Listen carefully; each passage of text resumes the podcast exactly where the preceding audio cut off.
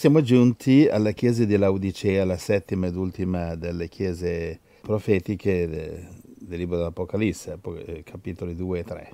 Grazie Gesù, è stato interessante le altre sei chiese, ognuno ha un messaggio per noi, cioè c'è qualcosa da imparare. Vediamo cosa ci trasmette oggi Laodicea. Sì, la chiesa è importante da studiare perché questa qui eh, ha fatto errori che noi non vogliamo ripetere.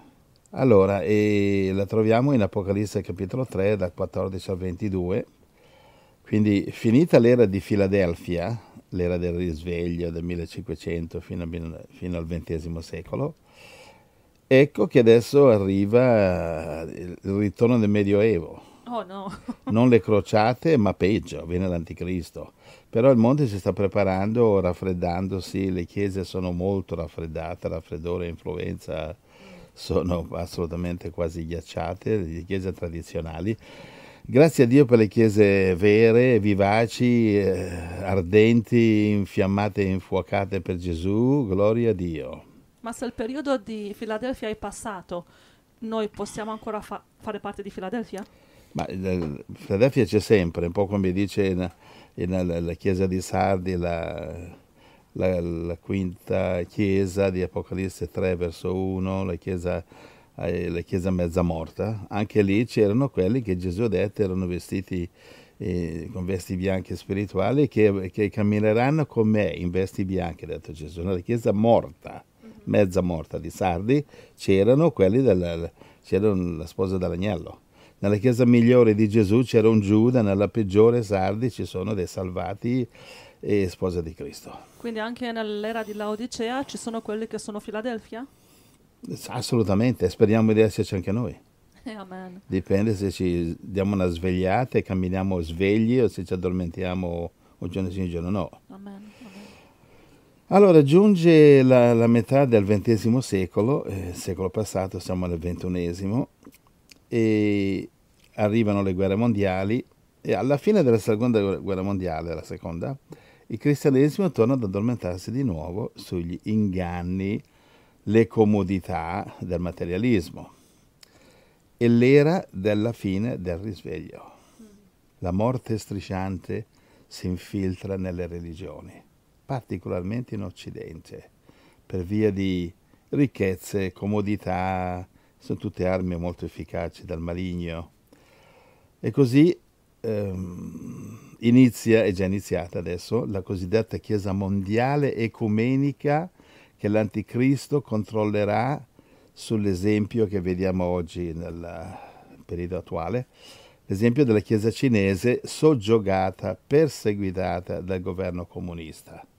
Wow. Il tempo della fine sarà una Chiesa mondiale così, cosiddetta ecumenica, ci sarà falso profeta con le corna di agnello, Apocalisse 11 Apocalisse 13-11, che guiderà questa chiesa e corna di agnello vuol dire che è un, è un leader, un grande leader cristiano di una chiesa cristiana.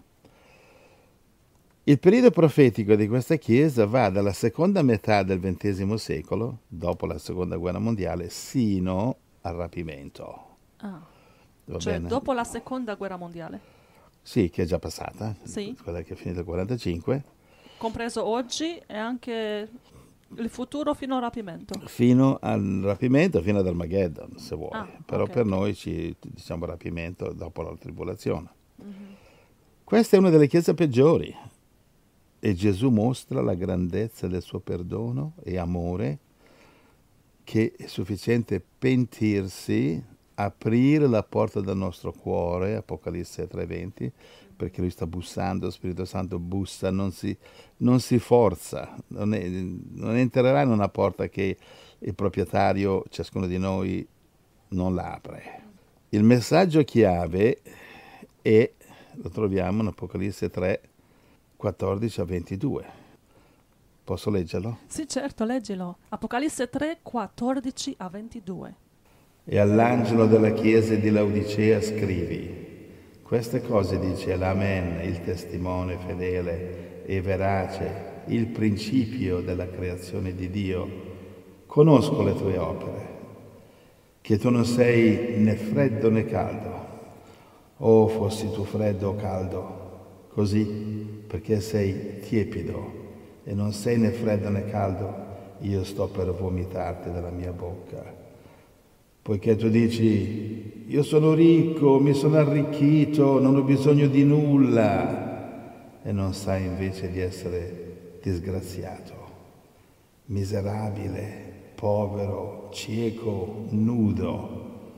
Ti consiglio di comprare da me dell'oro affinato col fuoco per arricchirti e delle vesti bianche per coprirti e non fare apparire così la vergogna della tua nudità e di ungerti gli occhi con del collirio affinché tu veda. Io riprendo e castigo tutti quelli che amo. Abbi dunque zelo e ravvediti. Ecco, io sto alla porta e busso. Se qualcuno ode la mia voce ed apre la porta, io entrerò da lui e cenerò con lui ed egli con me. E a chi vince io concederò di sedere con me sul mio trono, come anch'io ho vinto e mi sono posto a sedere col Padre mio sul suo trono. Chi ha orecchie ascolti ciò che lo Spirito dice alle chiese. Apocalisse 3, 14 a 22. In che modo questa immagine della Odissea si applica ai tempi di oggi?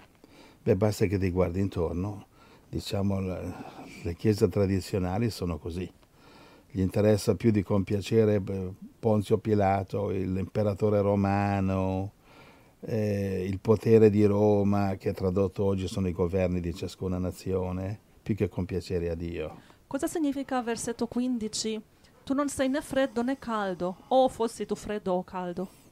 Eh, vuol dire che oggi c'è questa questa bugia che io non sono chiamato a predicare il Vangelo, a propagare il Vangelo, a attivarmi, a mettere il mio cuore nel cristianesimo, a seguire Gesù, seguire il mondo sì, servire il mondo sì, eh, amare il mondo un pochino e un pochino amiamo anche Dio, cioè praticamente se ne caldo né freddo, come un marito che dice eh, moglie, moglie, mia io ti amo, tu sei bella, sexy tutto, però ogni tanto devo commettere un po' di adulterio, abbia un pochino di pazienza, sa la carne è debole, oh no. quindi né, né freddo né caldo. E Gesù dice vorrei che fosse freddo o caldo. Cioè essere sì o no per sì, Gesù? Sì, sì o no, no. Uh-huh. Hai capito?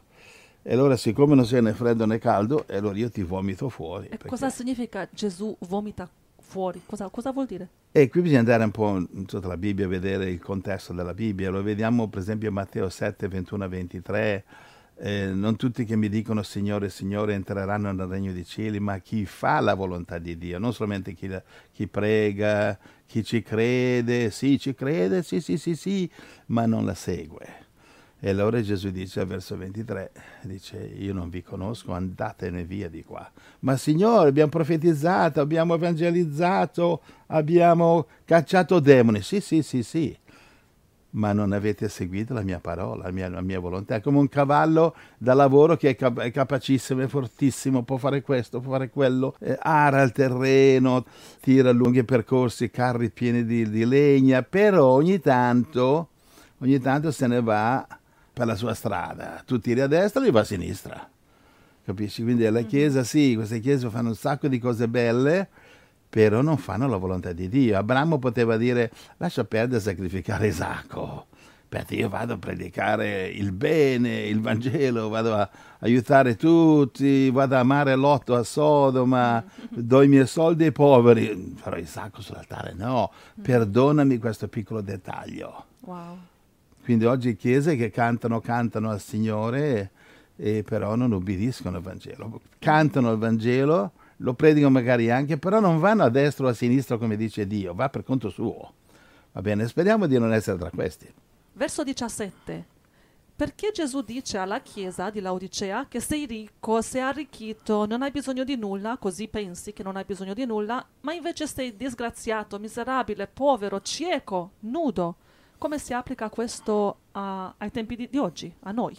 E, e si applica che le chiese tradizionali, ciascuna predica che la salvezza è solamente nella nostra chiesa, magari una chiesa mezza morta. Noi, questa è la casa di Dio, invece la casa di Dio siamo noi, il Tempio di Dio. Eh, noi non siamo perfetti, ma siamo i migliori.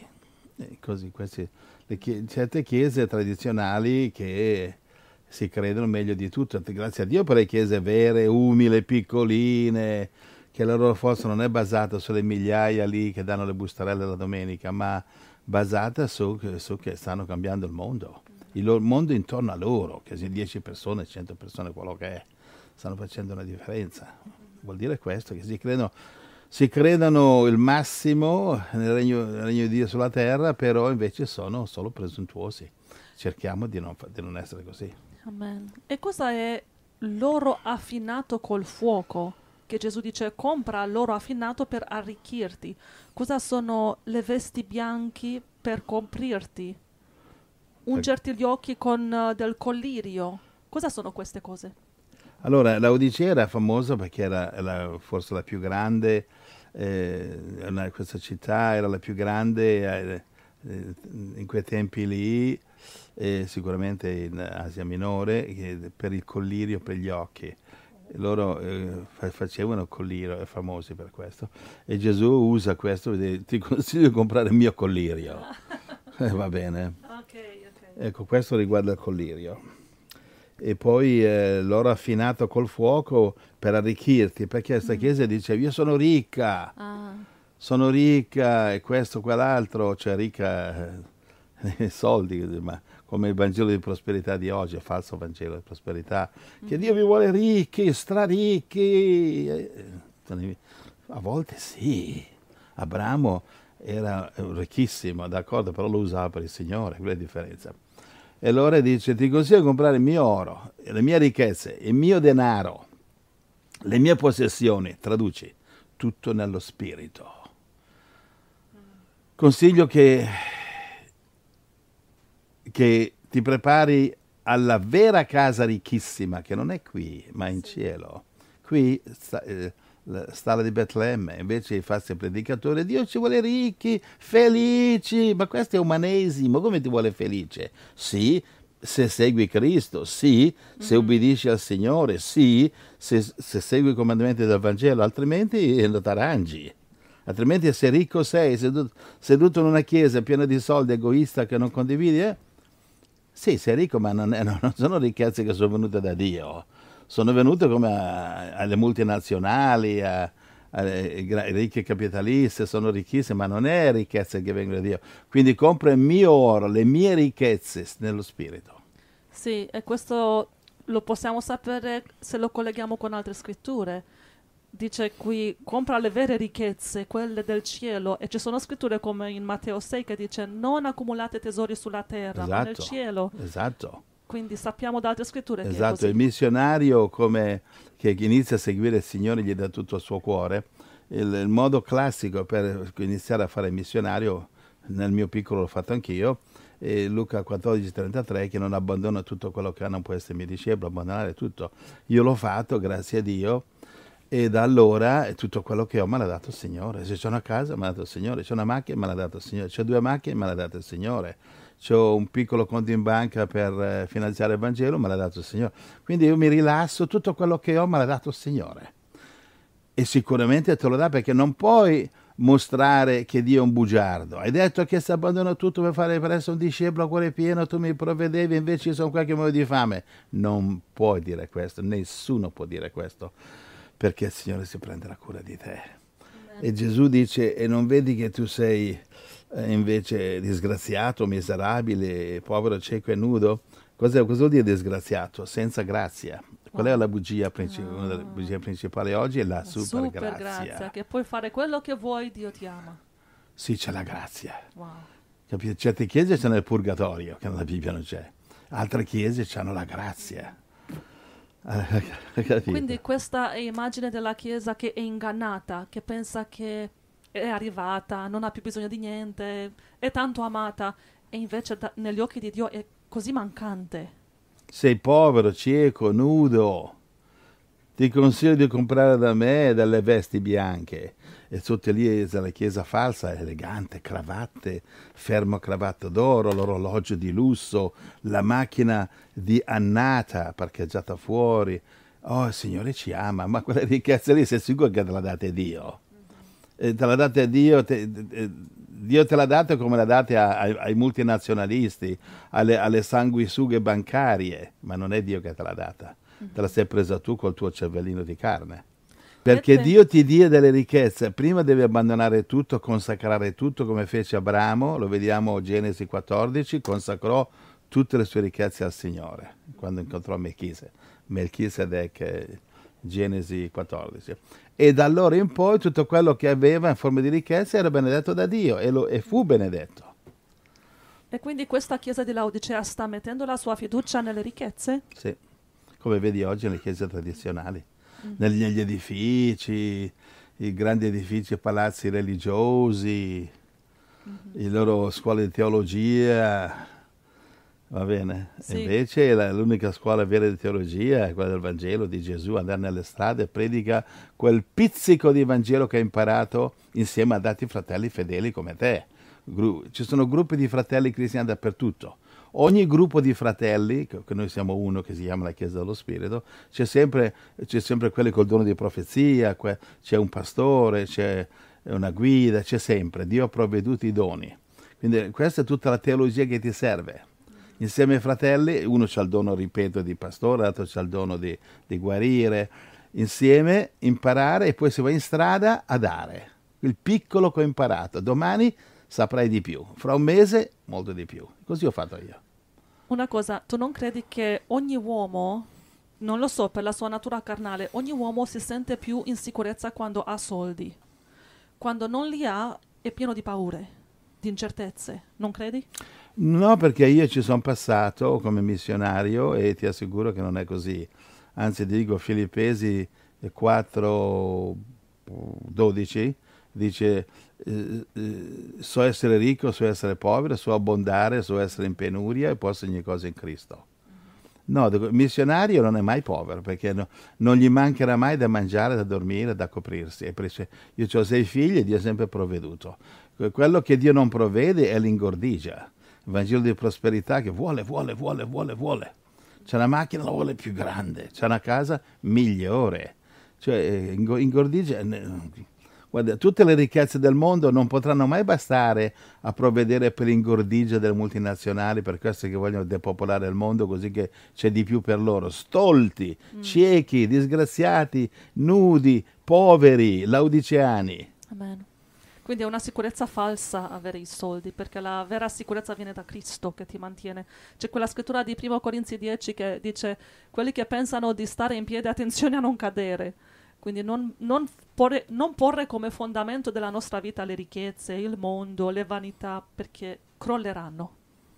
Sì, cioè, sì chi, chi, pensa a stare in piedi nella carne, l'edificio religioso, le eh, ricchezze eh, sì, del multinazionalista, sì, nella carne, però nello spirito sono poveri, ciechi, nudi e Gesù dice disgraziati.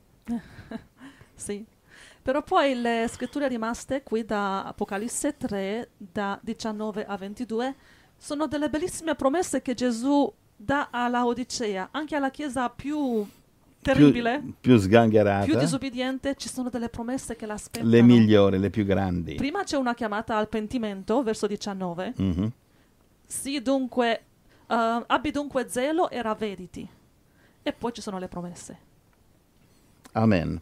E, e qui c'è un contrasto incredibile, che Gesù riservi le promesse più grandi promesse di sposa di Cristo, eh, qui come vediamo al verso 21, chi vince concederò di sedere con me sul mio trono, wow. come io ho vinto mi sono posto a sedere col Padre mio sul suo trono. Qui Gesù sta dicendo una cosa che adesso non riusciamo a capire bene, come io, io sul trono con Gesù.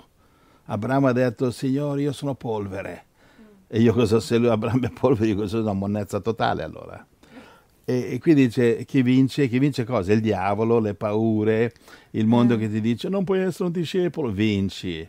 Il mondo che ti dice eh, non puoi seguire Gesù così in un modo così radicale, non lo fa nessuno, vinci e fallo. Il mondo religioso dice ti serve un edificio, ti servono un sacco di soldi, ti serve teologia, ti serve diploma, vinci queste bugie. Segui Gesù Amen. come i pescatori ignoranti, dice la Bibbia, erano ignoranti, Atti 4 verso uh, 12, 12 e 13, erano ignoranti, verso 13. Ecco, Dio ha bisogno della nostra ignoranza, non ha bisogno dei diplomi della falsa chiesa. Falsa chiesa si attacca il diploma all'occhiello, guarda io sono un dottore in teologia, guarda io sono anche profeta. È scritto qui, guarda qui, qui vedi il profeta Pinco Pallino, eh, scusa sono io. Eh. Cioè, questa, questa, è la falsa chiesa. Cioè, se sei profeta lo capiremo dalle tue profezie. Amen, sì. se, tu, se tu sei un albero di cocco lo vedremo dai cocchi va bene, la noce di cocco. Va bene, se, se tu eh, produci immondizia, mi viene a dire che tu sei un profeta. Va bene, d'accordo? Sì, sì, sì. Vorrei chiederti ancora, verso 20, cosa significa se noi apriamo la porta, Gesù entrerà e cenerà con noi? Cenare è una cosa fisica, come posso io cenare con Gesù? Innanzitutto eh, la cosa principale quando Gesù dice eh, chi non mangia la mia carne e il mio sangue non ha la vita eterna. Geremia lo spiega un po' antecedentemente, dice ho trovato le tue parole e le ho mangiate, le ho divorate. Ah. Geremia dice. Ah, quindi cenare con Gesù significa mangiare la parola? Mangiare la parola, e questo è il corpo di Cristo. Ah. Mi, mi, wow. mi, mica, mica, è proibito nella legge di essere cannibali, mica, mica può mangiare la, mm. proprio la carne carne. Mm-hmm, mm-hmm. Eh, no, eh, cioè nello spirito. Infatti eh, i giudei non capivano, dice come, come ci può dare il corpo da mangiare questo qua?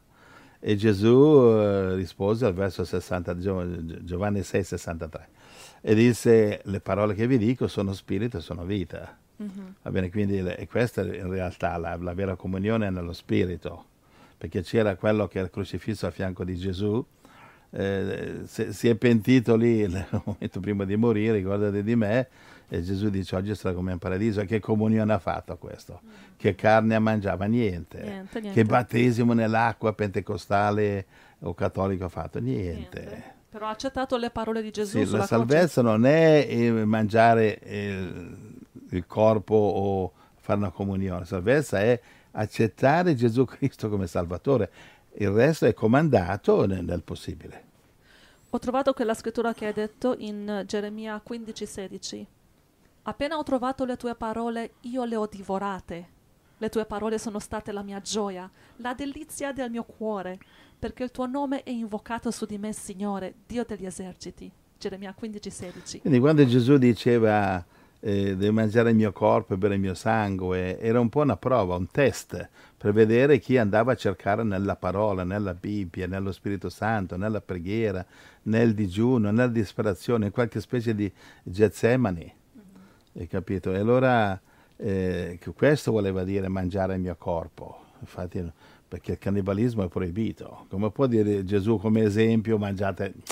Quindi vuol dire che era nello spirito, va bene? Sì, sì, grazie, grazie, bellissimo. Sì. Ecco.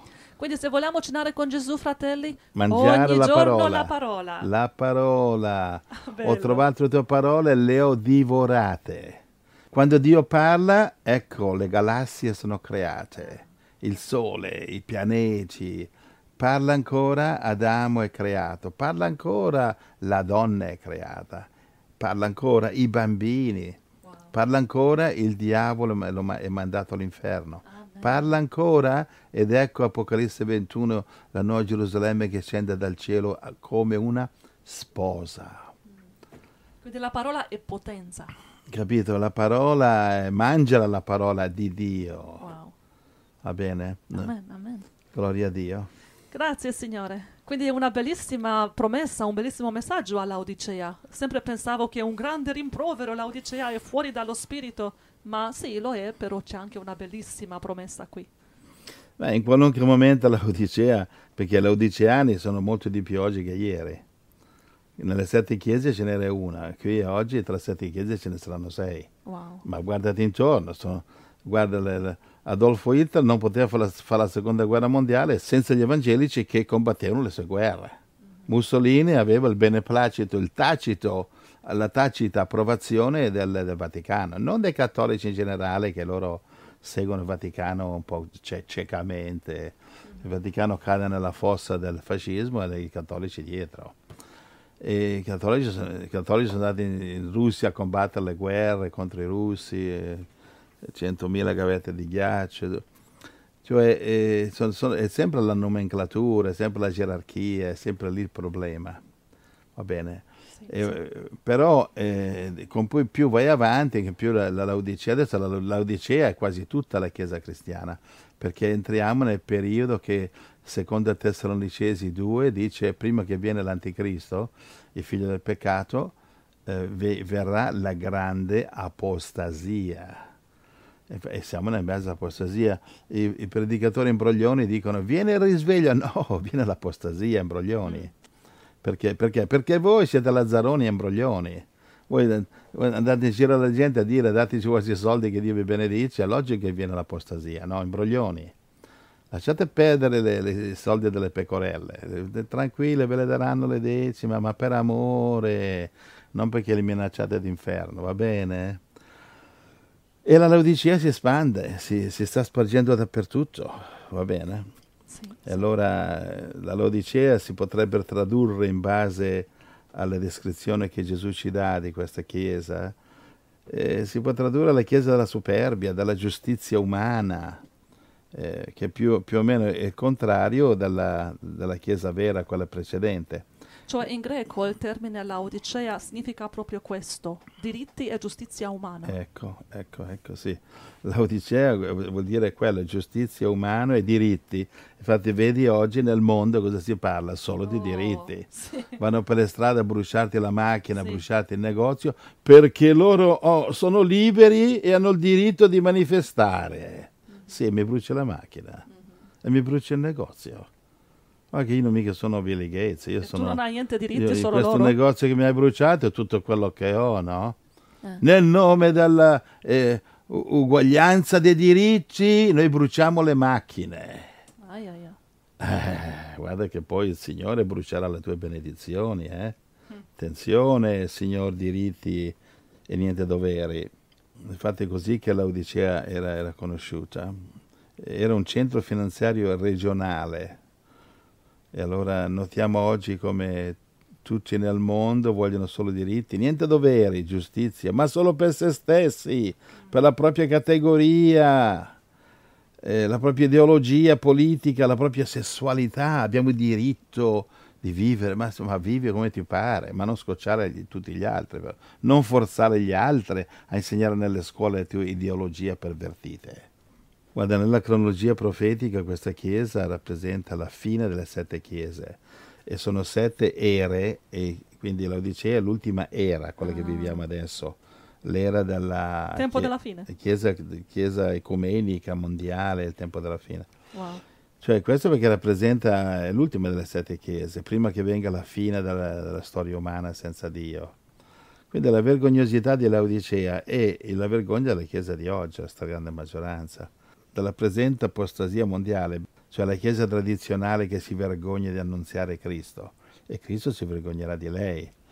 Una Chiesa intenta a osannare i suoi idoli, a cominciare dai suoi capi, che ormai sono è un'adorazione, i pastori vengono adorati e i capi, cioè predicatori e capi di chiese che vivono di applausi, però non sanno, non, non vogliono, non sanno insegnare alle loro malcapitate pecorelle come vivere per Gesù, come andare a cercare le pecore ancora perdute, come appunto Dio, Dio profetizzato in Ezechiele capitolo 34. Ezechiele 34 è un, è un, capitolo che tutti che vogliono evangelizzare devono studiare bene per non cadere in quella fossa. E questo è perché i giudei, Israele non ha, non ha, recepito questo messaggio che è caduta e che è stata distrutta. Se le chiese studiassero Ezechiele 34, l'anticristo non li distruggerebbe. Preghiamo per un risveglio veramente, più che risveglio qui serve un pentimento e dopo viene il risveglio. Ma pentimento, la parola in greco pentimento non significa solo una emozione, I'm sorry, no, pentimento significa cambiare direzione. Esatto, una svolta U vuol dire vuol dire cambiare direzione. Quindi c'è... Meta, metanoia. Per, capisci? Per eliminare la noia. c'è speranza eh. di cambiare, di diventare persone nuove. Sì, sì, guarda, anche la politica di oggi. Come la politica di oggi? Guarda, i politici di oggi, anche loro parlano di cambio, ripresa, occupazioni. E i predicatori tradizionali hanno imparato la cantilena in chiave religiosa e pregano sempre per il risveglio che deve mandare Dio, non, non loro, Dio deve mandare. Loro seduti a fare a poltrire e Dio deve fare tutto. E loro troppo occupati a, predi- a, predicare per ricevere applausi dai pulpiti. Dio deve fare tutto, Dio ha già fatto tutto sul Calvario. Ma la verità è questa, che Dio ha ben poco da risvegliare e ravvivare. Cosa vuoi ravvivare in mezzo a tanti predicatori eh, che dentro queste gabbie religiose non ne vogliono sapere di uscire? Prova tu ad andare in una chiesa normale, tradizionale, e predica il risveglio Predica di uscire dai edifici morti, andare nelle strade, cercare pecore perdute, invitarle a casa tua, nutrirle con la parola di Dio tutti i giorni, tutti i giorni, tutti i giorni, non solo la domenica seduti a far niente. E vedi se predichi questo come ti trattano. Eh, io ci sono passati, altri come me, più di me. E allora guarda, io mi sto ancora curando le ferite avendo passato in queste chiese a predicare queste cose. È vero, sì. La sola cosa che Dio può fare con il suo popolo, ormai fuori binario, che non vuole ascoltare. Vai a Geremia 1, c'è un versetto, guarda. Ok. Questo, questo è quello che... Verso 10, Dio può fare... Geremia 1, 10. Vedi, io ti stabilisco oggi sulle nazioni e sopra i regni per sradicare, per demolire, demolire per abbattere, abbattere per distruggere, per costruire e per piantare. Geremia 1.10. Quindi Dio vuole che costruiamo e piantiamo. Dio è un Dio positivo, siamo qua per piantare e costruire. Però se prima non sradica la bugia, non demolisce le falsità, ah. non abbatti le ideologie del diavolo, se non distruggi lo spirito di Satana nelle chiese, non puoi costruire, non puoi piantare, se non esci da questi edifici. Quando il popolo di Dio indurisce le orecchie alla parola, Dio può solo mandare Babilonia mm sì. contro Gerusalemme, Assiria contro le dieci tribù di Israele, l'anticristo contro le presenti chiese tradizionali che stanno indurendo i cuori, le orecchie. E per questo dice in Ezechiele 38, 1 in avanti, dice che Dio metterà gli uncini nel muso della bestia anticristo e lo guiderà a fare cosa? Ad attaccare il suo popolo Israele della carne. E anche l'Israele dello spirito, vedi Apocalisse 13 verso 7 eccetera e tante altre scritture. Perché Dio così come porterà la bestia anticristo sui monti di Israele per punirli vedi Ezechiele 39 dice per punirti e così Dio farà lo stesso l'anticristo vai Ezechiele no vai, leggiamo solamente Apocalisse 13 7 guarda se no qualcuno non ci crede Apocalisse 13 7 le fu pure dato di far guerra ai santi e di vincerli, di avere autorità sopra ogni tribù, popolo, lingua e nazione. Apocalisse 13:7. Va bene? Questo è il futuro di Laodicea. Questo è il futuro di Laodicea, saranno vinti. E Filadelfia, Filadelfia è un'altra categoria di chiesa, è la chiesa sposa, che Dio ha preparato un rifugio, nell'Apocalisse 12:14, protetta Insomma, questo è il motivo del disastro cristiano mondiale, che si sono addormentati sui soldi, sulla comodità, sulla disubbidienza, invece applaudire Dio e Gesù applaudiscono i pastori. Ma non vedi che i pastori ti sta guidando nella stessa fossa? Vogliono un Dio che li faccia contenti. Oggi, oggi l'Odicea o l'ecumenismo, che è lo stesso, o, o le chiese addormentate, che è lo stesso, vogliono un dio stile vitello d'oro. Che oh. sa come Israele chiamava il vitello d'oro? Geova. Oh, yeah, yeah, Yahweh. Yeah, il vitello era chiamato Yahweh. Hanno trasformato Dio in un vitello. Sì, questo è il tuo, il tuo Dio Israele. Se tu leggi l'ebraico dice questo è Yahweh, il vitello. Oggi ci fanno vedere questi edifici religiosi, questo è la casa di Dio. Quindi oggi vogliono un Dio in stile di vitello d'oro che permetta loro di servire il mondo. Chiesa di oggi è al punto quando Mosè ha lanciato e ha distrutto le dieci tavole dei comandamenti e Israele dove dovete aspettare altri 40 giorni perché Dio li scrivesse di nuovo. E dopo, e dopo ha imparato? No, poi ci vogliono 40 anni nel deserto perché i disubbidienti morissero e solo i sopravvissuti potessero entrare nella terra promessa. E anche la presente Chiesa della disubbidienza dovrà aspettare non 40 anni, ma 42 mesi di morte e sofferenze nel deserto della tribolazione, prima che la Chiesa vittoriosa sulla tribolazione, la Chiesa fedele, la sposa di Cristo che si vedrà perché preferiranno morire piuttosto che arrendersi. Loro potranno entrare nella terra promessa della nuova Gerusalemme, dove l'agnello di Dio attende i suoi fedeli, i degni che non hanno mollato e che scenderà dal cielo. Il Signore li aspetta. Gloria al Signore. Vorrei chiudere due, due passaggi, Angela. Apocalisse 17, 14 e Apocalisse 19, 7 a 9. Sì, uh, Apocalisse 17, 14, Apocalisse 19, 7 a 9. Vinceranno i chiamati, gli eletti, i fedeli. Rallegriamoci ed esultiamo e diamo a Lui la gloria, perché sono giunte le nozze dell'agnello e la sua sposa si è preparata le è stato dato di vestirsi di lino fino, risplendente e puro, poiché il lino fino sono le opere giuste dei santi. E l'angelo mi disse, scrivi, beati quelli che sono invitati alla cena delle nozze dell'agnello. E poi aggiunse, queste sono le parole veritiere di Dio. Apocalisse 17, 14 e Apocalisse 19, 7 a 9. Gloria a Dio, grazie Signore, questa è la promessa alla sposa, Apocalisse 19, bellissime scritture. Alleluia, alleluia, alleluia, gloria, gloria. Gesù dice, venite a me voi che siete stanchi e affaticati. Oh. Prendete il mio gioco su di me, il mio grazie, carico Signore. è leggero, il mio gioco Amen. è dolce. Amen. Gloria al Signore.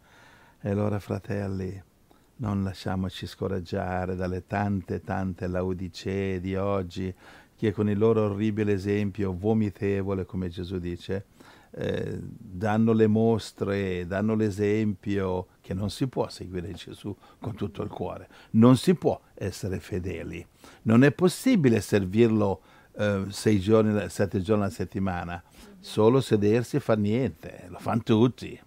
Ah sì? Tutti così facevano in Israele e sono morti nel deserto, 40 anni. Ma noi fratelli, anche se siamo una laodicea, anche se siamo vomitevoli, anche se siamo non, gra- non graziati ma disgraziati, anche se siamo deboli, buoni a nulla, fino adesso io, fratello Giuseppe, ho fatto niente di buono, anche se siamo così. Oggi noi possiamo dire io, per grazia di Dio, cambierò, farò quello che posso, non sarà molto, ma, ma sarà il poco che posso. Posso solo versare un mio olio più prezioso sui, sui piedi, posso solo piangere sui suoi piedi, posso solo fare questo, però lo farò. Amen. Non è molto, non è che quell'olio sui piedi eh, ha fatto niente, ma è l'atto, il cuore quella donna stava versando il suo cuore. Amen. E siccome non poteva abbracciarlo, lei è una peccatrice, non poteva abbracciarlo, e allora ha abbracciato i piedi. Signore, stava dicendo, non sono degna che ti abbraccio, questi farisei mi cacceranno fuori a pedate.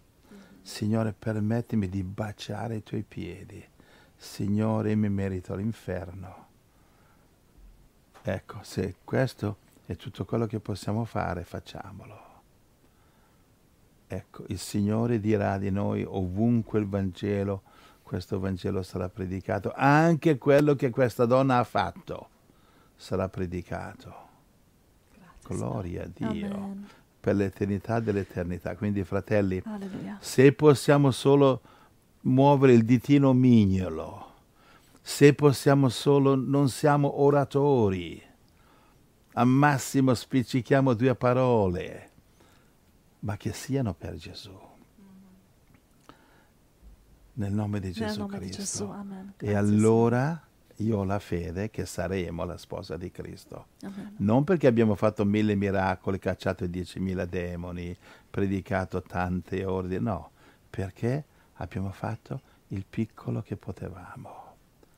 Solo versare, non siamo capaci di essere come Pietro, Paolo, eh, Giovanni, eh, e allora versiamo un po' di olio sui suoi piedi, l'olio del nostro amore, l'olio della nostra piccola, piccola fede.